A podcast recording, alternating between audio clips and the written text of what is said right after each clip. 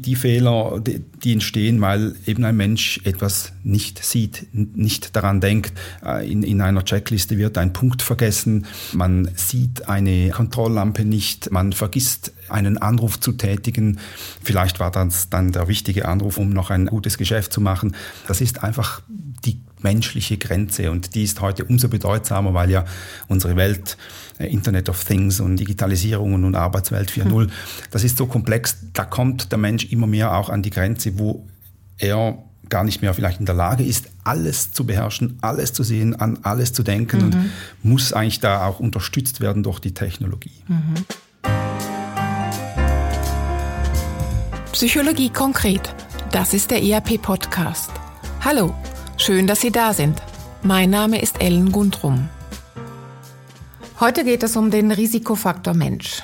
Wo gehobelt wird, da fallen Späne. Für die Arbeitswelt heißt das, wo Menschen arbeiten, passieren eben auch Fehler. Das ist eine uralte Erkenntnis und in der Regel ist das auch nicht weiter schlimm, wenn dadurch Menschen und Organisationen keinen Schaden nehmen. Im besten Fall passieren Fehler schnell, wir erkennen sie, lernen daraus und werden besser. Im Normalfall bringen Menschen Ressourcen, Kompetenzen, Leistungen und eben auch Fehler in eine Organisation ein. Wenn das alles gut und konstruktiv zusammenwirkt, wirkt sich das meistens trotzdem positiv aus. Was aber, wenn Fehlentscheidungen und Fehlverhalten zu lange unentdeckt bleiben oder sogar vorsätzlich geschehen? Dann kann das einer Organisation, einem Unternehmen nachhaltig schaden oder sogar für Mensch und Umwelt gefährlich werden. Gründe für Fehlverhalten, sogenannte menschliche Risikofaktoren, wie es die Experten nennen, gibt es viele. Mit welchen wir rechnen können, wie wir sie erkennen und kontrollieren können, darüber spreche ich heute mit meinem Gast. Herzlich willkommen, Simon Hardecker. Hallo, Ellen. Hallo, Simon. Simon, du bist Psychologe und leitest am IAP das Zentrum für Diagnostik, Verkehrs- und Sicherheitspsychologie. Als Berater und Dozent beschäftigst du dich mit Risikobeurteilung menschlicher Faktoren, vor allen Dingen im beruflichen Kontext oder nur im beruflichen Kontext. Eignungsdiagnostik, Personalauswahl, Assessment sowie Verkehrs- und Sicherheitspsychologie. Konkret heißt das, du hilfst Organisationen dabei, menschliche Risiken zu erkennen, diesen vorzubeugen und auch damit gut umzugehen. Ein Thema, mit dem du dich seit Jahren beschäftigst, ist Integrität.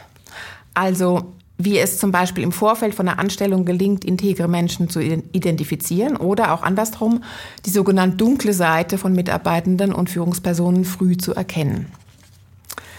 Das ist spannend. Ich freue mich drauf. Simon, wir alle machen Fehler, viele kleine, manchmal auch größere, privat und beruflich. Das ist menschlich. Wir sind eben nicht perfekt. Ich hoffe, dass das in den allermeisten Fällen so ist, dass wir das unbewusst machen. Manchmal so in der Hitze des Gefechts, wenn es eben, wenn es wie keine Zeit hat ähm, für Sorgfalt. Manchmal auch, weil wir zu unbekümmert sind oder weil wir es einfach nicht besser wissen. Gründe für Fehler und Fehlverhalten und auch Fehlentscheidungen sind vielfältig. Was fällt unter eben diese sogenannte Kategorie menschliche Risiken? Was müssen wir uns darunter vorstellen? Ja, Fehler machen ist tatsächlich menschlich und Fehler machen alle. Da gibt es halt so ganz grundlegende Unterschiede beim Fehler machen. Ähm, vielleicht macht man einen Fehler, weil man etwas nicht kann oder nicht weiß. Oder man macht einen Fehler, weil man ein Mensch ist, in dem Sinne, dass man etwas nicht sieht, dass man etwas verpasst, dass man etwas nicht wahrnimmt, was halt wichtig wäre. Und da gibt es eine dritte Kategorie, das sind die Fehler, die man macht, äh, weil man vielleicht Fehler einfach zulässt. Ähm, Fehler machen möchte oder äh, einem die Fehler in den Augen der anderen egal sind. Mhm. Also das sind so die, diese drei hauptsächlichen Fehlerarten und ja, Risiken, wenn halt Menschen Fehler machen, entstehen dadurch mögliche Risiken, Gefahren und Schäden für Organisationen, auch für die Menschen darin und das kann halt ganz vielfältig sein. Mhm. Wenn wir mal nochmal auf diese drei Risikokategorien schauen, Kannst du ein Beispiel machen? Und, und was mich vor allen Dingen auch interessiert, wo, ist, wo schätzt du das Risikopotenzial für die Organisation am größten ein? Und, und was ist so, wo du sagst, da muss man sich drum kümmern, das muss man im Vorfeld erkennen und auch irgendwie damit umgehen können in der Organisation? Also eines der größten Risiken ist tatsächlich, wenn man etwas nicht weiß oder nicht kann, wenn man also seinen Job nicht kann, ähm, man kann sich da zum Beispiel einen Piloten vorstellen. Wenn der nicht weiß, wie man ein Flugzeug bedient, dann stürzen halt die Leute ab, beziehungsweise das wird dann gar nicht gestartet, das Flugzeug. Also mangelnde Kompetenz oder auch Inkompetenz, das ist so das größte Risiko, weil da kann wirklich ganz viel schiefgehen. Und das ist aber auch das Risiko, das den Leuten am bewussten ist, also den, den Organisationen, mhm. das ist allen klar und darum äh, wählt man halt Leute auch gezielt aus im Hinblick auf das, was man können muss, weil man auch weiß, dass eben damit äh, ganz große potenzielle Schäden verbunden sind. Mhm. Das leuchtet mir ein und dann gibt es eben noch diese zweite Kategorie. Ich bin vielleicht nicht so sorgfältig, es ist mir nicht so wichtig, was ich mache. Ich bin ja, genau. Also äh, eine weitere Kategorie wäre dann tatsächlich der Punkt, wo man wo es einem egal ist. Ähm, da reden wir dann auch von Nachlässigkeit. Ähm, man, man hat eine lasche Arbeitseinstellung, man äh, übertritt Regeln, man kümmert sich nicht um Regeln. Das können dann äh, normale soziale Konventionen sein, wie in der persönlichen Annäherung. Da sind wir dann ähm, bei ähm, unsittlichen Berührungen, bei äh, Mobbing, solchen Dingen. Kann natürlich aber auch äh, ein Regelbruch sein, wenn man ähm, Geld äh, falsch äh, verwaltet und, und, und sich persönlich daran bereichert oder auch klassische Gesetze bricht und, und, und äh, jemanden besticht, wo man dann eigentlich der Firma schadet sich selbst und, und vermutlich auch der anderen Person. Und lasche Arbeitseinstellung wäre dann so der Punkt, wo man halt so, ja, bisschen gemacht ist auch gut genug äh, und sich da nicht darum schert, ob das jetzt äh, wirklich genügt, ob es das Maximum ist. Das wären dann so eben die, die Ecke Risiken. Und die können halt auch sehr bedeutsam sein für eine Organisation. Die können eine Organisation auch insgesamt ausradieren. Da gibt es wirklich Fälle, wo jemand so viel Geld veruntreut hat, dass eben die ganze Firma dann weg war und, und zwar unwiderruflich. Mir ist eine äh, Bauunternehmung aus meiner Heimat äh, ein gutes mhm. Beispiel. Da hat halt ein, der, der Finanzchef so viel Geld veruntreut, dass die Firma so in Schieflage gekommen ist, dass sie liquidiert werden musste. Und die Firma war eine, eine wie gesagt, eine Baufirma mit einer 70-jährigen Geschichte, sehr gut bekannt und verankert in der Region. Und ich bin mit diesem Brand dieser äh, Firma aufgewachsen. Das war für mich Bauen so als Kind, als Junge und, und ein Mensch hat das dann zu Fall gebracht ähm, durch Veruntreuung und, und hat da die Existenz vieler Menschen vernichtet und, und natürlich die, die Gründerväter, das war schon in der äh, x Generation, diese, diese mhm. Bauunternehmung, alles weg. Mhm. Das kommt ja häufiger vor, sogar auch bei ganz großen Unternehmen. Und da fragt man sich manchmal, wieso hat das niemand gesehen zu einem früheren Zeitpunkt? Da gibt es ganz klassische Muster. Leute, die, wenn wir jetzt bei, diesem, bei dieser Schadensqualität Betrug auch bleiben, bei diesem Risiko, ähm, Leute, die betrügen in der Regel, die betrügen erst dann, wenn sie sich auskennen die, die, sind, die kommen selten in eine Firma und, und, und beginnen sofort zu betrügen, das gibt's auch, aber die, die sind häufig in einer Firma und kennen alle Leute, erarbeiten sich durchaus Vertrauen, da gibt's Studien dazu und erst wenn sie so eine Vertrauensstellung haben, wo sie ja auch Hebel stellen können, man muss ja dann auch betrügen können, äh, man kann ja nicht in einer x-beliebigen Funktion irgendetwas bewirken, wenn sie da also äh, wissen, wie betrügen und, und vielleicht äh, durch irgendwelche Drücke dazu gebracht werden. Das können Spielschulden sein, das kann ein luxuriöser mhm. Lebensstil sein. Dann kann es sein, dass sie da bei der Firma in die Tasche greifen und betrügen. Und das geht dann so subtil, äh, eben die Leute, denen wird vertraut, äh, die wissen ganz genau, welche Hebelstellen. Das sieht man nicht mhm. oder erst dann, wenn es schon zu spät ist. Mhm. Gut, jetzt sind wir Gott sei Dank nicht alle Betrüger. Die menschliche, das menschliche Risikopotenzial scheint groß und breit und da gilt es ja sicher auch, also aus der Perspektive der Organisation zu unterscheiden. Also das kommt ein bisschen darauf an, welche Art der Geschäftstätigkeit ähm, habe ich oder welche Aufgaben sind in der Organisation zu erledigen. Manchmal scheint es eben gefährlicher und manchmal weniger gefährlich, aber dennoch überall machen Menschen Fehler. Ist das den Unternehmen und den Organisationen bewusst und wie geht man da damit um? Also was kannst du uns da aus deiner Praxis auch erzählen? Ja, eben das ist sehr unterschiedlich von der Art und Weise der, der Risiken. Eben, wie ich gesagt habe, die mangelnde Kompetenz, Unwissen, das ist eigentlich allen bekannt und da achten auch alle drauf mhm. und holen halt Leute in die Firma, die was verstehen von ihrem Job. Dieses Risiko ist quasi ziemlich gut kontrolliert, mhm. ziemlich, natürlich gibt es immer die, diese Fälle, wo dann halt doch inkompetente Personen irgendein einem Ort dann sind. Dann gibt es andere schwer zu identifizierende äh, Risiken, zum Beispiel wenn sich Leute selbst schädigen äh, und dadurch ein Risiko darstellen, zum Beispiel äh, Alkohol während mhm. der Arbeit trinken, ja. Krankheiten vielleicht haben, die, ähm, die nicht sofort erkennbar sind und dadurch aber dann ein Sicherheitsrisiko werden.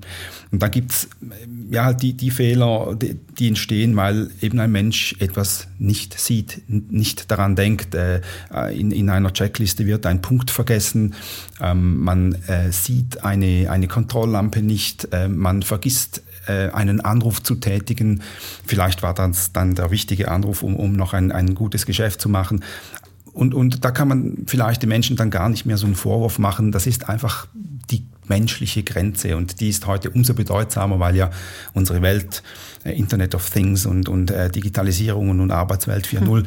das ist so komplex, da kommt der Mensch immer mehr auch an die Grenze, wo er gar nicht mehr vielleicht in der Lage ist, alles zu beherrschen, alles zu sehen, an alles zu denken mhm. und muss eigentlich da auch unterstützt werden durch die Technologie. Mhm.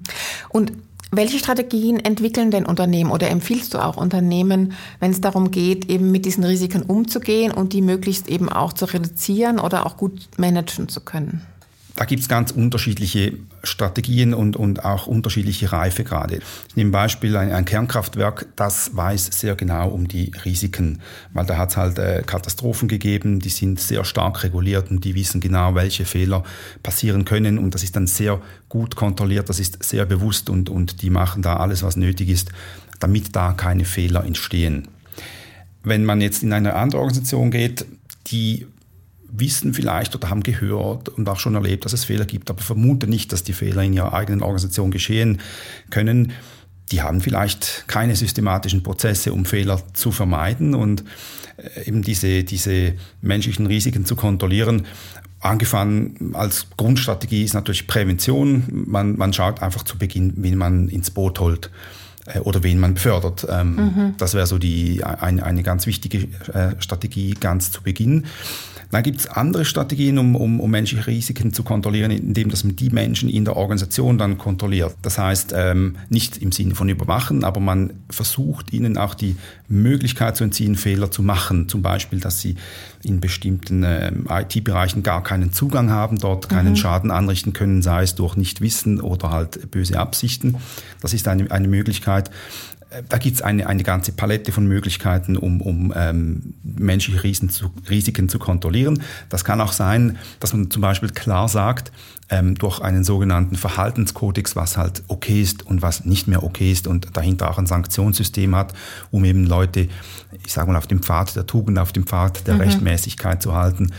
Und wenn man gar nichts von alledem hat, also man schaut nicht, äh, wen man in die Firma holt und man, man überlässt denen im positiven Sinn alle Freiheiten, viel Vertrauen, dann muss man halt hinterher die Scherben aufräumen und, und dann passieren Dinge und man muss dann einfach schauen, was es dann an Schaden zu bereinigen gibt, ob man den Schaden noch bereinigen kann.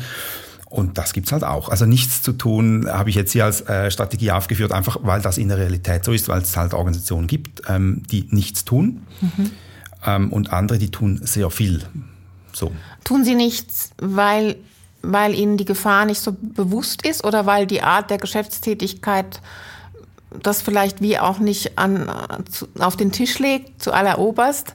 Es ist, es ist vielleicht so beides. Also sind sich der Gefahr nicht bewusst. Ähm, ich meine, in jeder Organisation kann es eine Person geben, die ähm, zum Beispiel irgendwo eine Alkoholabhängigkeit entwickelt mhm. und dadurch dann ähm, nicht äh, die volle Leistung bringen kann das ist allen irgendwo schon bewusst, aber man denkt nicht daran, dass das vielleicht in der eigenen Organisation passiert und viele Firmen, die dann nicht so groß sind, haben dann nicht ähm, entsprechende Prozesse installiert, weil es halt ein nicht häufiger Event ist, mhm. wo man halt nicht dran denkt. Mhm. Also in, in, in diesem Sinn gibt es halt viele Dinge, auch Unfälle. Und da gibt es aber auch viele Organisationen, die dann sehr stark reguliert sind, eh, für die Unfallvermeidung zum Beispiel mit, mhm. mit Arbeitssicherheitsvorschriften. Ähm, das, das, ist auch wirklich sehr, sehr unterschiedlich ähm, und, und kommt immer darauf an, welche Risiken habe ich in meiner Organisation, welche Schäden können entstehen und, und darauf ausgerichtet muss dann eigentlich das äh, Risikomanagement sein. Wenn Sie sich nun fragen, welche menschlichen Risiken Sie in Ihrer Organisation kennen und im Blick behalten sollten, dann freuen wir uns, wenn Sie mit uns Kontakt aufnehmen. Am IAP unterstützen wir Sie gerne dabei, menschliche Risiken in Ihrer Organisation zu identifizieren und optimal zu kontrollieren. Weitere Informationen finden Sie auf unserer Webseite www.zaw.ch/iap/dienstleistungen. Ist es auch eine Frage der Kultur in den Organisationen? Also gibt es kulturelle Aspekte in der Organisation, die präventiv wirken oder auch welche, die kontraproduktiv wirken? Oh ja, also Kultur ist, ist so das wesentliche Moment, äh, um, um Sicherheit zu gewährleisten, nebst äh, expliziten Regelungen.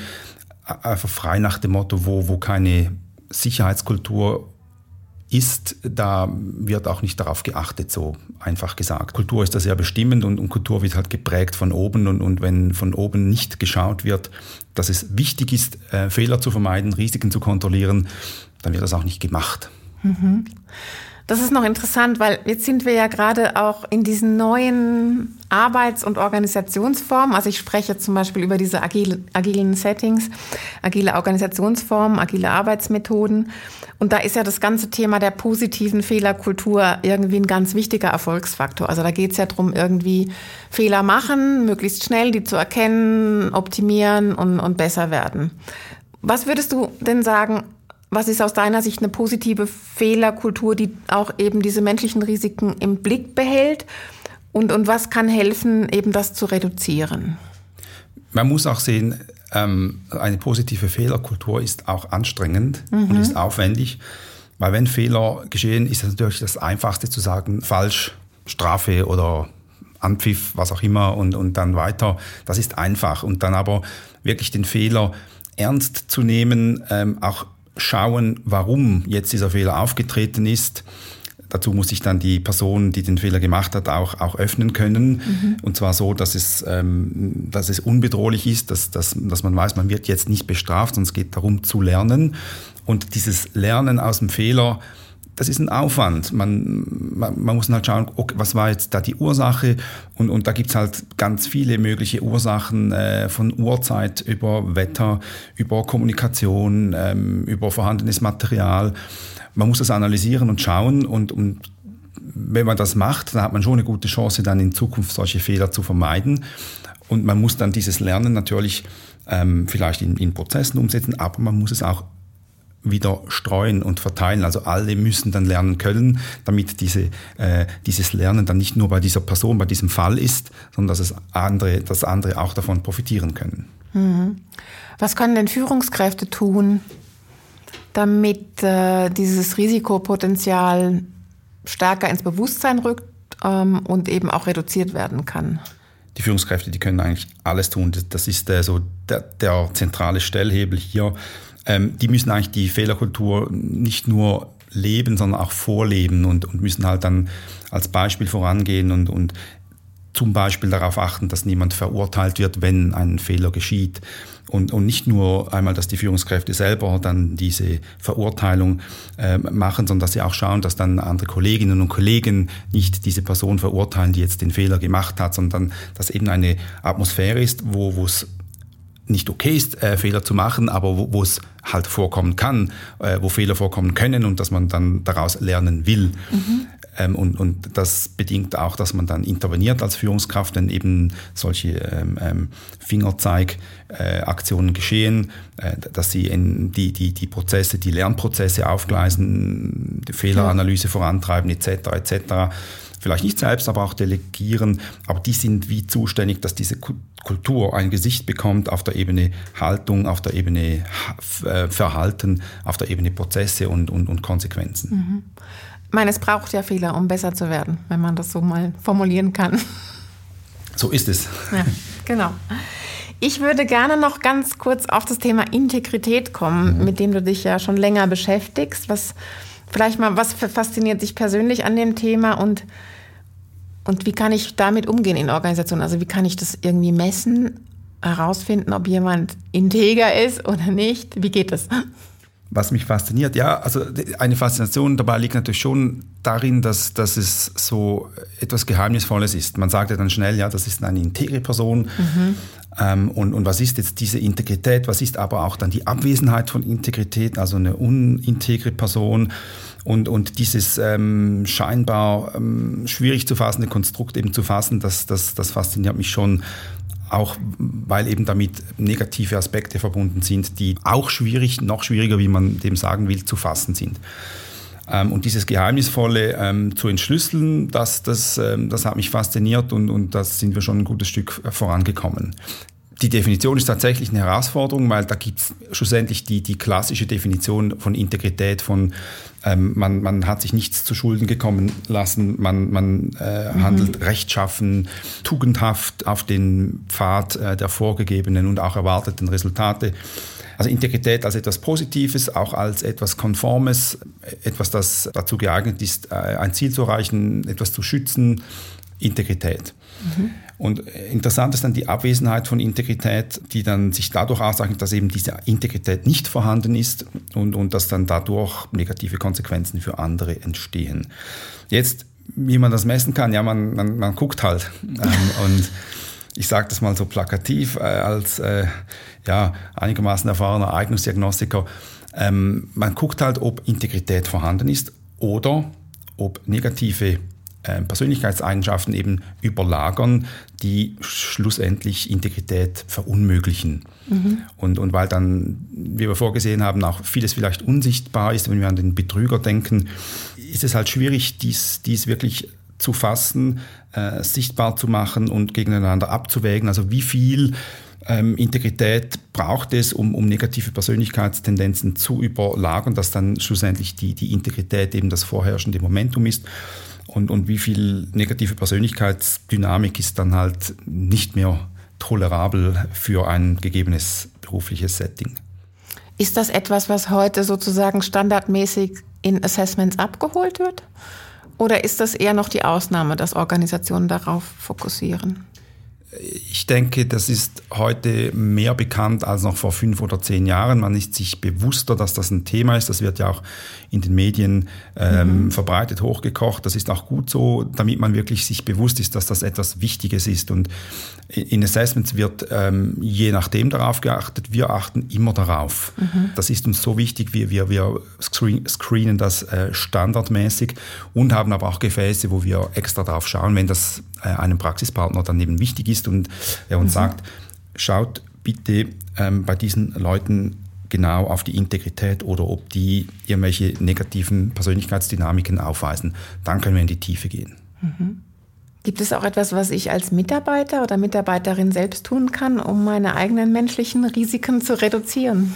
Eigentlich liegt es auf der Hand. Es, es ist einfach auch zu wissen, was ähm, erwartet wird, was äh, sich gehört, was sich nicht gehört und, und dem zu folgen. Und, und ich meine, die meisten Menschen tun das ja auch. Das, äh, zum Glück, äh, das ist ja ein Stück weit auch normal. Vielleicht auch so normal, dass man dann halt eben nicht mehr darauf achtet, ob es wirklich vorhanden ist. Im Allgemeinen ist es normal, sich tugendhaft zu verhalten, die äh, geforderte Arbeitsleistung zu bringen, äh, versuchen Fehler zu vermeiden, vielleicht auch mal irgendwo mehr zu leisten, als äh, verlangt wird. Das ist, ich sage jetzt dem mal, normal. In diesem Sinn, wenn du alles normal machst, auf Schlusszeichen, verhältst du dich schon mal sehr gut und richtig. Gut, Simon, wir sind schon am Ende. Es geht immer so schnell. Aber Schlussfrage noch. Was gibst du unseren Zuhörern und Zuhörerinnen mit auf den Weg? Also was ist dir vielleicht auch zusammenfassend besonders wichtig beim Umgang mit menschlichen Risiken? Worauf sollten Unternehmen, Führungspersonen und Mitarbeitende achten? Hm. Also Organisationen sollten gut darauf achten, was überhaupt bei ihnen Risiken sind, die vom Mensch ausgehen können, weil das ist wirklich von Organisation zu Organisation sehr, sehr unterschiedlich und sich dann überlegen, was ist jetzt ihre, ihre Strategie, um, um diese Risiken zu kontrollieren. Müssen die da von Anfang an etwas unternehmen oder können die, äh, wenn die Leute in der Organisation sind, Maßnahmen ergreifen, damit, damit Risiken kontrolliert sind. Das wäre so die, die Ebene Organisation. Äh, Führungskräfte natürlich, äh, wie immer Nummer eins, müssen das vorleben, ähm, müssen darauf achten, wenn, wenn irgendwo Verstöße äh, gegen Vorschriften halt entstehen, dass sie da intervenieren, eben idealerweise positiv vorgelebt und, und in einer guten, gesunden Fehlerkultur. Ähm, Mitarbeitende, wie gesagt, ja, müssen halt äh, sich normal verhalten, also den, den Standards folgen und, und äh, unterscheiden, was ist richtig und was ist falsch. Das ist im Normalfall ja eigentlich klar und wird unterstützt, wenn die Organisation auch klar macht, was gut und richtig ist und was halt nicht mehr geht. Mhm. Vielen Dank, Simon Hartecker. Das war der ERP-Podcast Psychologie konkret zum Thema Risikofaktor Mensch, wie wir menschliche Risiken erkennen und reduzieren können. Schön, dass Sie dabei waren. Wenn es Ihnen gefallen hat, wie Sie Themen und Methoden aus der Psychologie ganz konkret im Alltag umsetzen können, dann hören Sie doch wieder rein bei uns. Wir freuen uns, wenn Sie den ERP-Podcast Psychologie konkret abonnieren und einer Person, die Ihnen wichtig ist, weiterempfehlen. Vielen Dank und bis bald. Tschüss.